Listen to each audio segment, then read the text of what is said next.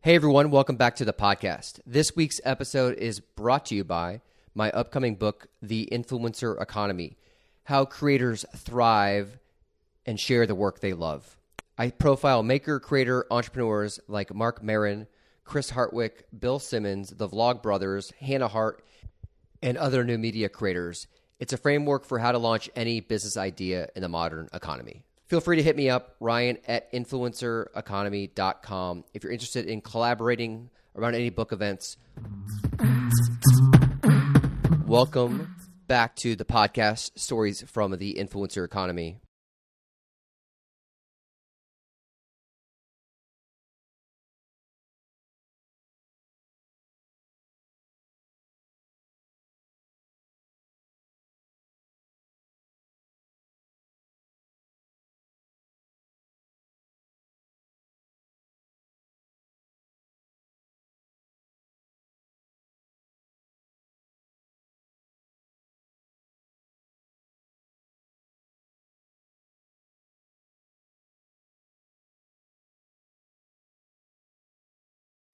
Veronica Belmont is one of my favorite people on the internet.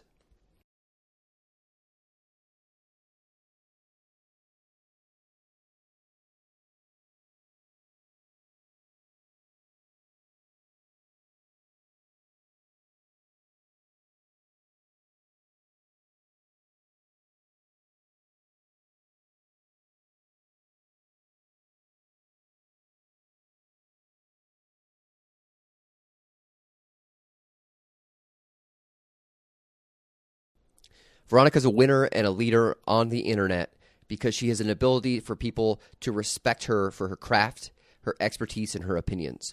So we talk about how she's cultivated that mindset from not only a young age through now, but a specific incident in her life when she was with her mom driving that I recommend you stick around for because it's super insightful about how experts like her think even at a young age about where they want to go in life. Finally, if you're on iTunes, please hit the subscribe button. Would love to get you involved in the long haul and leave a review. It always helps people discover the podcast. Without further ado, Veronica Belmont.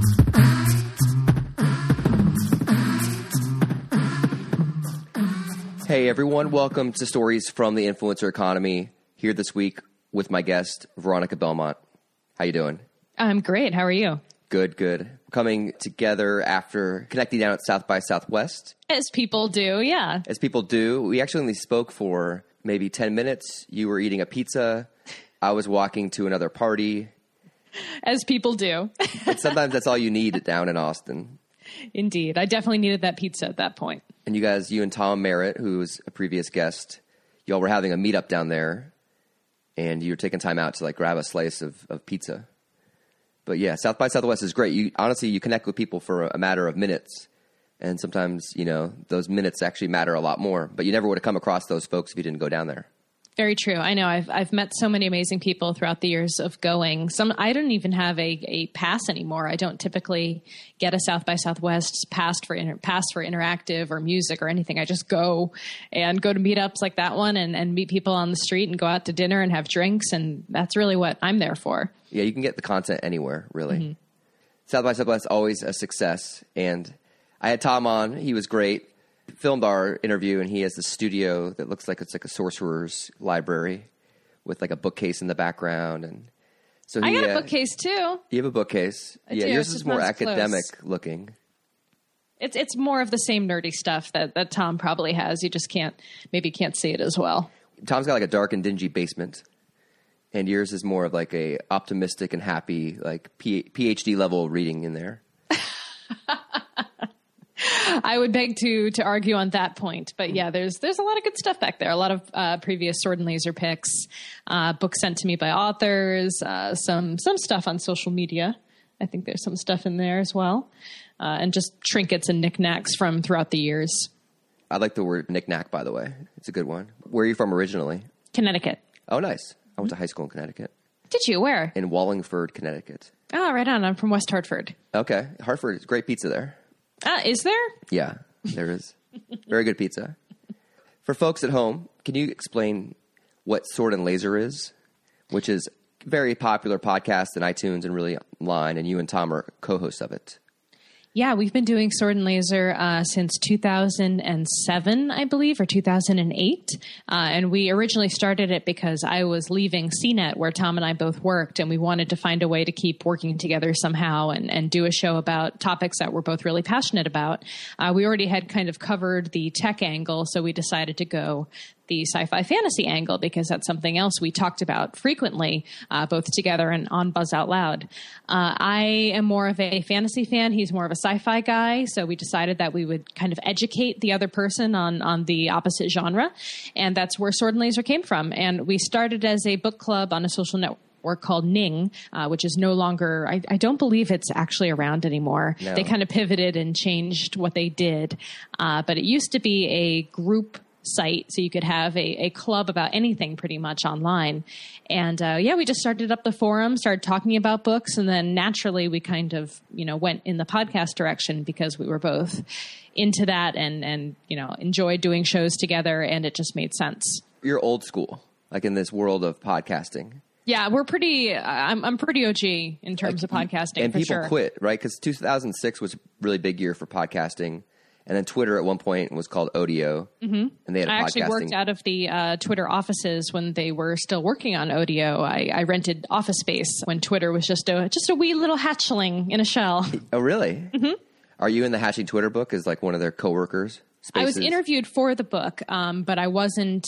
I don't think any of my. I, am not named in the book. I'm thanked in the book um, because Nick Bilton is a very good friend of mine. Oh, nice. Um, but we did not. Yeah, I, I, actually had signed an NDA at the time, so a lot of what I heard about, I, I can't really talk about. Um, but I more talked about the atmosphere of the space and what it was like being there in the early days, and um, yeah, it, so that was pretty interesting having to bring up all those memories because I, I didn't. Had I known at the time, I would have written more things down but I didn't. I'm uh, actually I've been emailing with Nick about coming on the podcast. Oh, good. Well, yeah, you can feel free to, to say that I was on the show and had I a will. good time. I'm assuming I will have a good time because he lives. Uh, he, he's down here now in LA. Yeah, yeah. So then, at that point, what's cool is that you stuck with the medium. How would you characterize yourself? You're a journalist, or you broadcast, or are you just yourself? I'm definitely not a. I would not consider myself a journalist. Um, I'm myself on podcasts, uh, if that makes any sense. I, I, you know, just today alone, I'm doing four shows, four different shows, uh, two with Tom Merritt. oh, nice! You guys can't that are not enough. sword and laser. You can't yeah, get enough. which is the weirdest part. Um, yeah, I just became a, a, paid contributor to Daily Tech News Show uh, oh, as of today. That's great. Yeah, and I'm also doing guesting on his show Cord Killers with him and Brian Brushwood. That's the TV recap show. Yeah, they cover pretty much. If you can watch it online, they talk about it. That's awesome. Yeah. I even say on my website, like, I have a very hard time explaining what it is I do for a living because I do a lot of very disparate things. Uh, podcasting is probably the, the foremost of what I do or, or what I'm known for day to day. Um, but I do stuff for corporate clients. I uh, MC events. I, I, do voice acting. I do uh, startup advising. It, it kind of runs the gamut of, of everything in my interest wheelhouse. Um, and I'm, I'm very fortunate to be able to say that because not everyone gets to you know, not only work in something they're passionate in, but work in many things they're passionate in. What's your background? Would you say like, or the back, sorry, the backbone of what you're doing? Is it based on the technology side, or is it based on just your general interest in like geek type subject matter? Yeah, I don't really know a good answer to that. Um, I guess it is kind of that that backbone of being, you know, interested in technology and geek culture, being able to speak to it, uh, being doing it, uh, having done it for many years. Um, I say well spoken, then I say be doing it, be doing it real Yeah. good for many times. Yeah, we like uh, improper English here. Yeah, uh, it's it's still kind of early in the day for me. I've only had one cup of coffee, so I'll I'll be better by the time DTNS rolls around at one. Um, yeah, so that's it's We're, we're trying to get you psyched up for your day. yeah. Get, get out, you know, because this isn't a paid gig, right? So when you're on Daily Tech News, you want to be firing Yeah, on all really. cylinders. bring bring it all out at the same time. Uh, but yeah, it's it's been it's been a strange road, but I'm happy to be doing what I'm doing. Was there one moment when you realized that you? I'm sure you still feel like you're gaining footing. I mean, I feel like a lot of successful people they keep going and going. They don't necessarily just say, "Oh yeah, I made it," and you've hinted at that as well. But yeah, I've never, I, I'm never satisfied. I, I'm always kind of reaching for the next thing. I, I'm, you know, working on many different TV projects right now, and I don't know which of them, if any, will stick. Uh, but that's kind of my latest goal. Um, I, I love doing web TV stuff, but there's something very alluring about the idea of, of doing television as well. Um, and I've done occasional, you know, bits and pieces here and there, but to have my own show is kind of my next next reach. What type of format would it be? Hosting? seriously every five show that i'm working on in, in like pre-development right now is completely different so yeah i would be hosting um, or producing and yeah it's just interesting how all, all the different ideas that have either come to me or that i've put out there and pitched into the world are are very different but all still definitely who i am as a presenter and, and very much in my my interest I like the term presenter. It's very British. Yeah, I don't know what to say. Like, I, I sometimes I, TV host sounds weird to me, so I, I don't typically use it.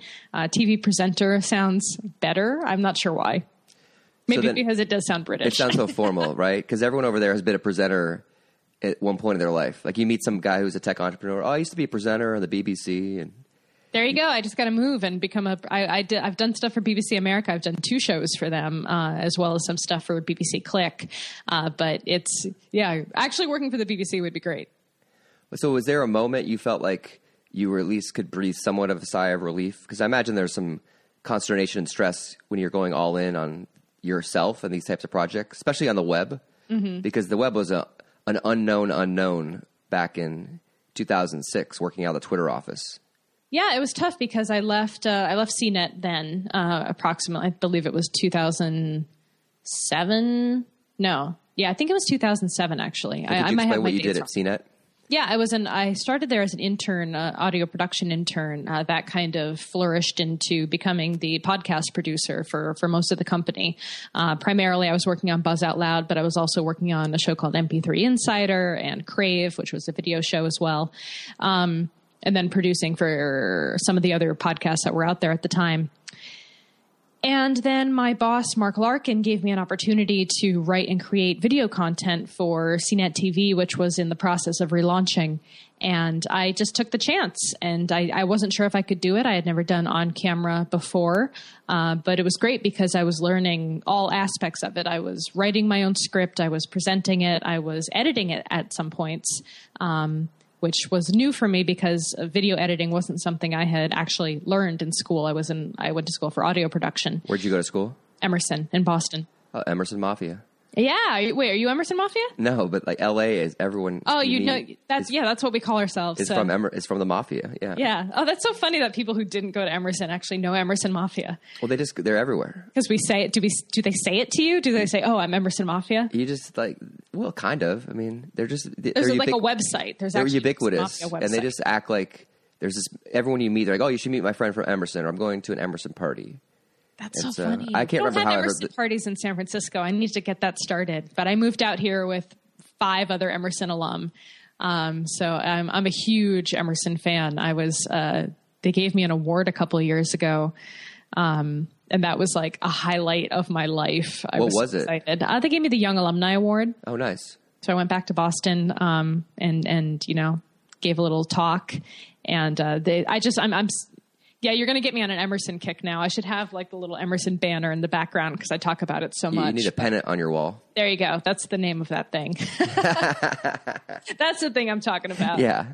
I should order one. That would be funny. Um, yeah, I'm definitely a proud Emerson alum at this point. Uh, well, I always have been. It was the only school I applied to and the only school I wanted to go to. And so then now that you're successful with like all these different projects and shows, at the end of the day, like if you're looking back at your experiences, mm-hmm. obviously Emerson was a big moment. The CNET internship turned into something big.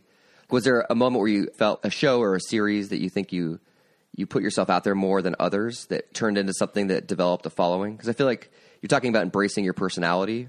Buzz Out Loud really was what kicked everything off for me, I think, because I had never been someone to talk on the other side of the board before. I had never turned my own microphone on, as it were.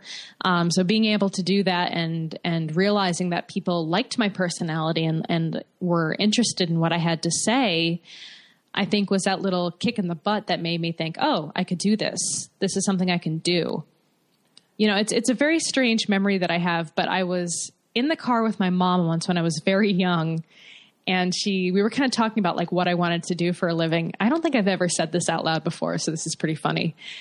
I was like, I want to be the expert at something. She's like, What do you mean?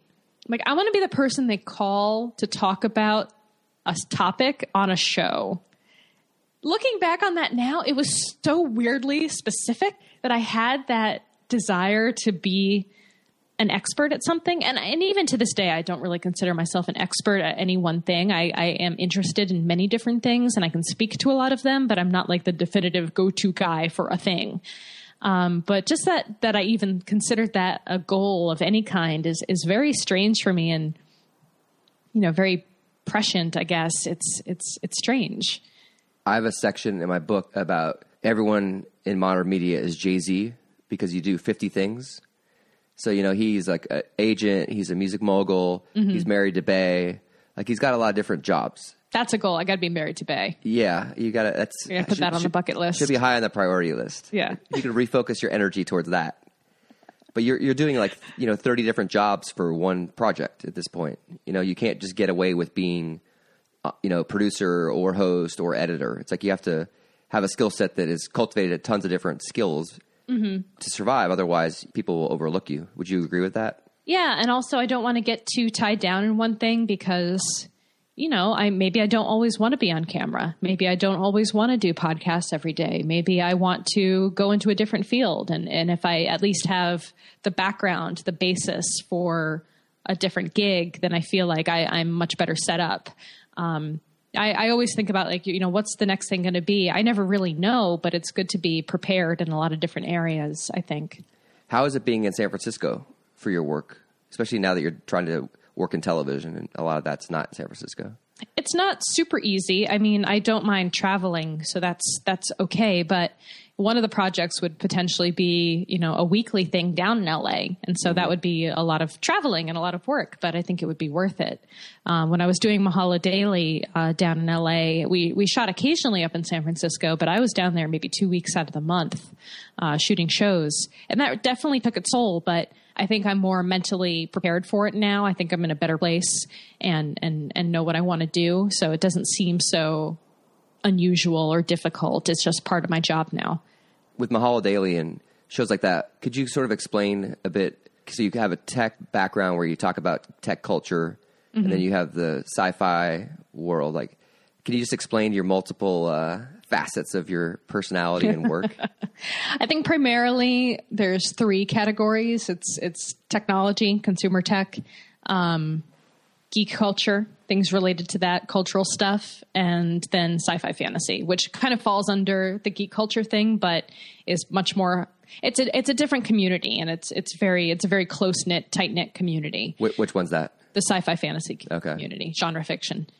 And that's probably really my my favorite world to talk in and speak to because it's it's something it's been an interest of mine for my entire life and you know getting to talk to authors that I'm so that I love and and you know uh, if an author that I have read for 20 years follows me on Twitter it's like a big deal for me so I still get that that like fangirl excitement that maybe I don't get as much in tech.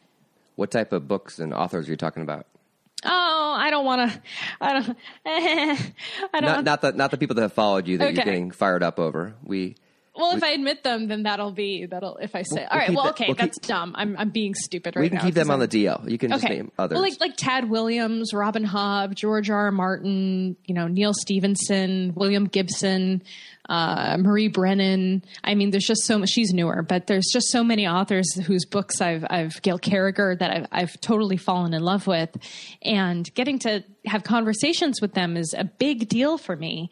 And I think that that excitement kind of translates through the microphone and, and people That's get cool. excited about it and you know they're as passionate about it as I am so it's, you it's just this represent great people. community You're like representing people that would love to have that same conversation. yeah uh, we're proxies you know and I think I think people like that So they get you get their you vote for everyone. yeah I'm casting my ballot. I've actually ne- I've never heard of half those people you just mentioned. So I don't think I'm completely in your demographic. that's okay that's that's allowed you can listen to the show and learn about them You sound like you're working on a lot. what's your week like as far as making content and the shows that you're on? Um, it changes week to week. If I'm shooting a show, then I'm on location and I'm I'm in that to 100%. If I'm if I'm not, like a week like this, then I, I fill it with all sorts of different stuff. So today I'm doing four different shows, yours included. Um, so there's you know prepping for those shows, recording those shows, doing the actual show, uh, finding time to eat and take care of my dog. Uh, you know, fitting. What kind of dog fitting- do you have? She's a Goldador. She's Okay. a golden retriever, yellow lab mix. Oh, nice. Yeah, she's a guide dogs for the blind career change dog. Is that big dog? Um, she's seventy pounds. She's pretty big. She's yeah, she she can fit in my lap still if she really wants to, but it's not not comfortable for anyone. right for either of you. yeah, um, she's great. But yeah, we so got to take care of her. So there's stuff like that, or pre-production for for other projects, or writing scripts for other projects, or you know maintaining and managing social media, um, emails. Of course, there's always a hundred thousand emails I have to get to. Uh, so yeah, it's it's a it's a it's a mixed like bag a, of do you have stuff. an assistant or are you all solo? I'm all solo. I've considered it in the past, but I'm I think I I'm not very good at delegating. I'm better at just getting it done. Um, yeah, I don't I don't think I need an assistant at this point. The emails haven't become overwhelming to the point where I need to, you know, relegate them to to someone else. And then do you have an agent for your TV projects? I do. I've worked with the same agent uh, since the Mahalo days. So uh, George has been my agent for for many many years, um, and he's great. So he he takes a look at all my con. He's a lawyer as well, so he looks at all my contracts, just make sure I'm not getting screwed over. Um, does all the the haggling and back and forth, so I don't have to because I'm terrible about talking about money. Um, so he's he's better with that and finding me new projects to work on. Are you handling your podcast stuff separately for the most part? Oh yeah, Book, totally. booking it and Yeah, I do all the all the scheduling and managing for for Sword and Laser, getting artists on, getting authors on. Uh, that's yeah, we we still do that. Uh, we would love to have an intern for Sword and Laser, but we've been doing it ourselves for so long. It was a really big deal for me to even hire an editor this year. So I've edited the show for you know seven years, and then I just decided I wanted someone else to to sweeten it and make it better. And you know, it was it was hard, and I, I still get a little nitpicky with Jacob, which I feel terrible about. Um, but he he does a great job, and and that's one less thing I have to kind of think about. and can you just give us a sample episode of Sword and Laser because the community there is phenomenal. And they Yeah, they're great. So we they they find all. So we intro the show. Um, for a typical episode, there's no interview, uh, but we'll do uh, kick off the show with the "What are we drinking?" segment. So we talk about what beverages we're imbibing that evening, um, and then we go into quick burns, which is a rundown of the the hot news items in the genre fiction world. Uh, those are sourced by ourselves and the audience. So we have a thread on the forums where audience members suggest topics to talk about, and so we we give them a shout out and then talk into that that topic. Then um, we do Barrier sort, which is our feedback from the audience. Um, so emails, forum posts that we find interesting.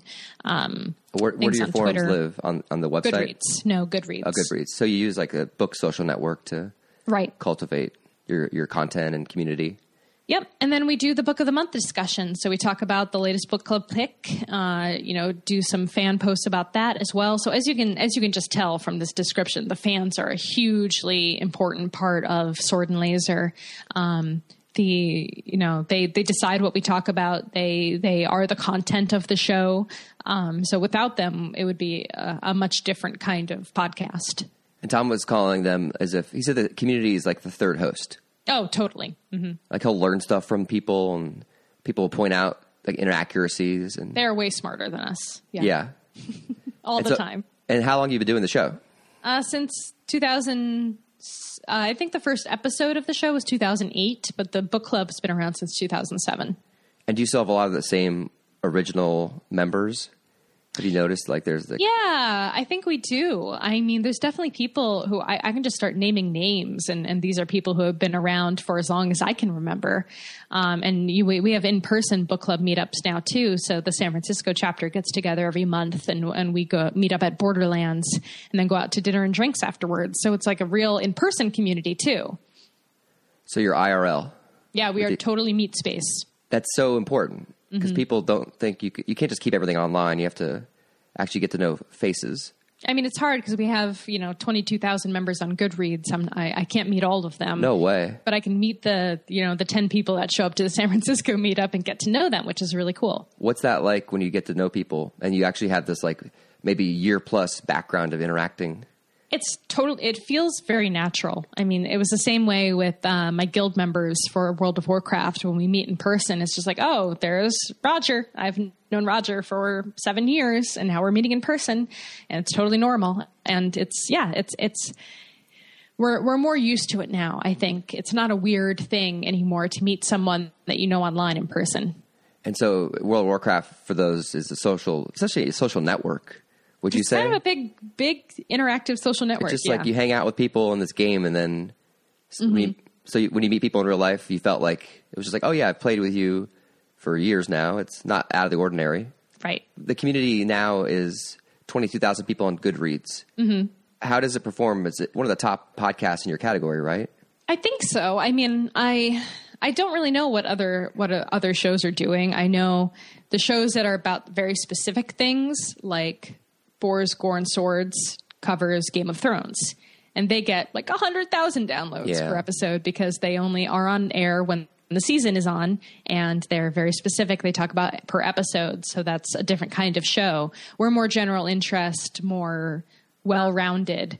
Um, and we're long. We're kind of a long show. We're like 40 minutes. So we do well, and we're definitely a known entity in the space. We have PR people reaching out to us. We we can snag the the top authors in in the category. Um, so I'm very confident in that, and it- it may not be the biggest show out there in the world, but it's it's it's a good size for us, and it makes it so we can have kind of one-on-one interactions with the fans and get to know them, and not feel like a totally, you know, massive entity that can't keep up with everyone. and do you use uh, like sites like patreon to fund it or do you have advertisements We're we're Patreon funded now. We used to be advertised backed, um, but we we weren't really making any money. We weren't making enough to make the show sustainable. So we switched over to Patreon after Tom had such great success with it, and you know now the show pays for itself, which is which is great. Yeah, that's cool. We actually we talk about like authors. When we Tom and I spoke on a panel in LA, you know, a few months ago, and one of the other panelists gave Tom a sci-fi book that he wrote. Oh, really? Oh, yeah, cool. it was like, hey, read this book. You know, feel free to talk about it on the show, but but we it- don't do book reviews because we just don't have time. We only have time to to read the book club books, and I'm in two book clubs actually. Um, so book club shows. So I have to just read those books, and if I have time for anything else, it's going to be something that I want to read. What's the other book club show? Vaginal fantasy. Oh, that's right. Yeah, what is that?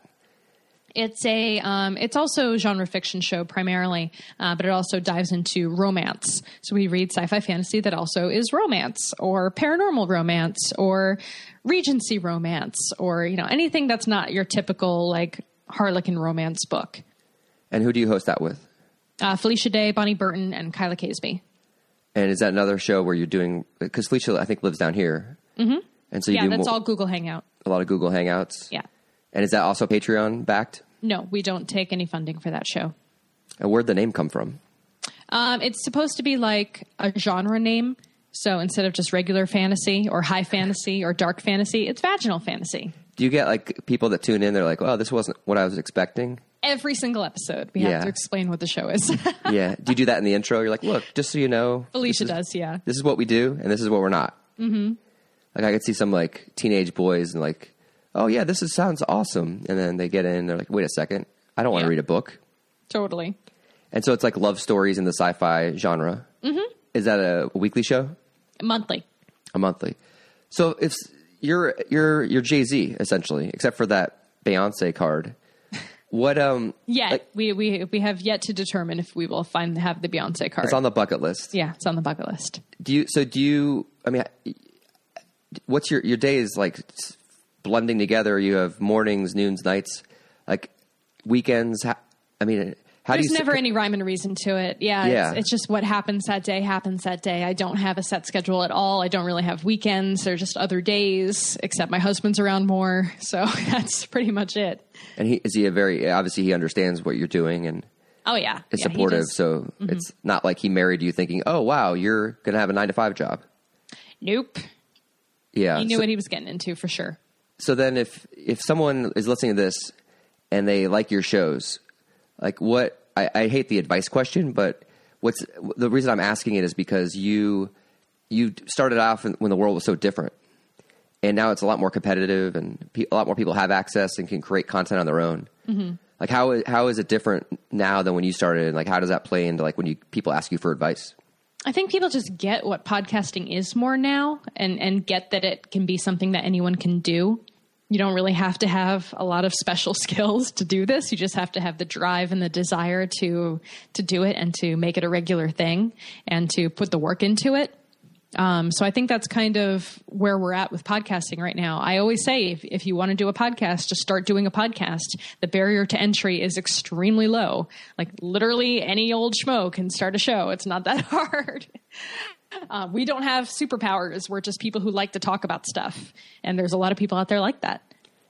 And you don't have to be extraordinary. You can just be ordinary dude or gal and start your show. Yeah, as long as you enjoy doing it and that's apparent and you're willing to put the time and effort into it to keep it regular, that's really all there is to it. And so when people think about your success, it's not like you just are some overnight, you know, dream. Like you've put this, you know, years in the making. Well, I had the I had the benefit of of starting at a well known company and having that support system in place. So I think you know i- if there were anything, it was it was being at CNET and really having that be my first job and and being able to reach a large audience off the bat. I mean, I, I can't deny that that had a a fact that that was a factor in this whole thing. Um, and being on Twitter very early and, and really working hard in the social media space throughout the years has, has helped a lot too. But there's YouTubers who start new all the time who build ginormous audiences in a couple of years and way beyond what I do in terms of reach. And because they found something they love talking about and they, they are fun and good on camera and, you know, it's, it's, it's totally democratized at this point. And what about the, being able to collaborate with people like Tom and Felicia? Yeah, we're a huge support system for each other as well. I mean, we all do each other's shows. We're, you know, able to to support each other and and promote each other and you know be there as a as a system in place for for building audiences and and helping each other out. So it's it's very valuable as well. That's cool. The Sword and Laser, of the vaginal fantasy community. How would you describe the people that live in these worlds that you're a part of? They are as passionate, if not more passionate, about these worlds than we are. And maybe they just don't have time to do a show, or maybe they just don't have the desire to to speak into the mic or to make a video on YouTube. But they are the heart and soul of what we do as podcasters. Without the audience, we'd just be talking into a void. And we could do that, and I'm sure some people do, and, and, and they're fine with it. But it's the audience interaction that that drives us and that feeds us and sustains us throughout the years. And they make it literally possible by supporting us financially and emotionally. And uh, it, it would not be it wouldn't be any fun without them. And they're they're definitely why we do this. And do you think they see you as a as a friend more than anything else, than rather than some aspirational host that they look up to is in revere, or is it more like a connection, like a buddy? I hope so. We got a really nice email to Sword and Laser recently uh, uh, from a woman who had moved and hadn't made a lot of friends in, in the new town that she was living in. And she said it was just nice to be able to turn on Sword and Laser and feel like she had some sense of, of comfort or community in this new strange place. And she's like, you know, I was listening to you guys talking and just felt really good. It felt like I had friends there that I could just kind of relax with for a little while and not feel so stressed out and and and weird by being in a new place. And and that made me feel really good. It made me feel good that we could be comforting to someone and and make them feel like they had a home, even if that home is virtual and we're just voices in her earbuds and not not sitting with her at the cafe. Um, but it's it's enough and, and, and it feels good to have that community and, and be part of that community. It must be, be Tom's uh, melodic voice. The soothing, dulcet ta- sounds of, of Tom Merritt. He's yes, got that southern drawl from his time in Texas. he does. Um, cool. Well, thank you for coming on the show. Thank you for having me. That was Veronica Belmont. So happy she came on the show. Make sure you check her out at her Dear Veronica show on gizmodo.com. Also, more info about her at veronicabelmont.com. And you can follow her on Twitter at Veronica. Love what she's doing. One of my favorite people, as I mentioned in the intro, doing stuff on the internet. Please go to influencereconomy.com if you want to check out more of my work. This is episode 80, so happy that you're here along for the ride. It means a lot to me that you listen to the show. If you do like it, feel free to subscribe to the email newsletter at influencereconomy.com and send me a note if you want to collaborate about any book events coming up this spring. So excited to have the book finally done and uh, working on getting the Amazon pre sale page up at the moment. So could not be more thrilled to share this with the world. And finally, if you're on iTunes, please hit the subscribe button and leave a review. I would be indentured to you if you could leave a review and subscribe. It really helps with people finding the podcast anew. I have Jay Samit coming up, author of Disrupt You. Uh, Hank Green of the Vlogbrothers, who's featured in the book. He's a future guest. Posted Derek Sivers last week. If you didn't listen to that one, it's been downloaded uh, a lot, and people seem to be really receiving it well. And that's about all I got on my end. Uh, influencereconomy.com. Would love to hear what you think about these episodes. Without further ado, head into Duke Zeibert's for some chicken in the pot.